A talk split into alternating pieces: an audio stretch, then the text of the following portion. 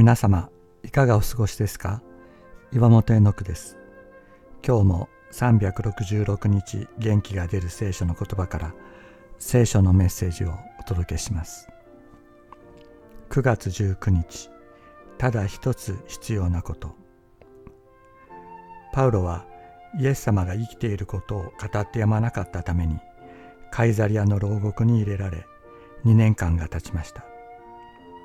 その後ユダヤを治めていたアグリッパ王の前で弁明する機会を与えられましたが彼は再び生きているイエス様を告白するのです。アグリッパは言います。お前は少しの言葉で私をキリスト者にしようとしていると。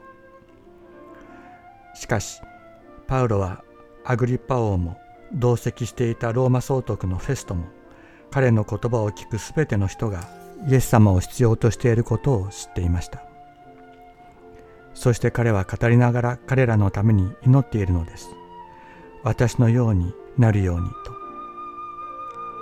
それは今も生きているイエス様と出会うことでありどんな状況にあっても希望と平安を与えてくださるイエス様を経験して生きることでありイエス様の復活の命に満たされたものになることです。パウロは病気を持っていました。牢獄につながれています。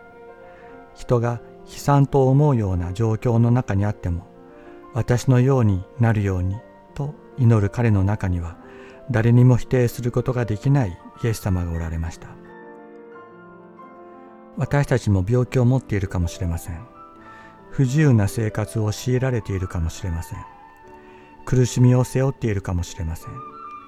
しかしそのような中にあってもあなたも私のようになってくださいと語らざるを得ない力と確信に満たすお方がいるのです。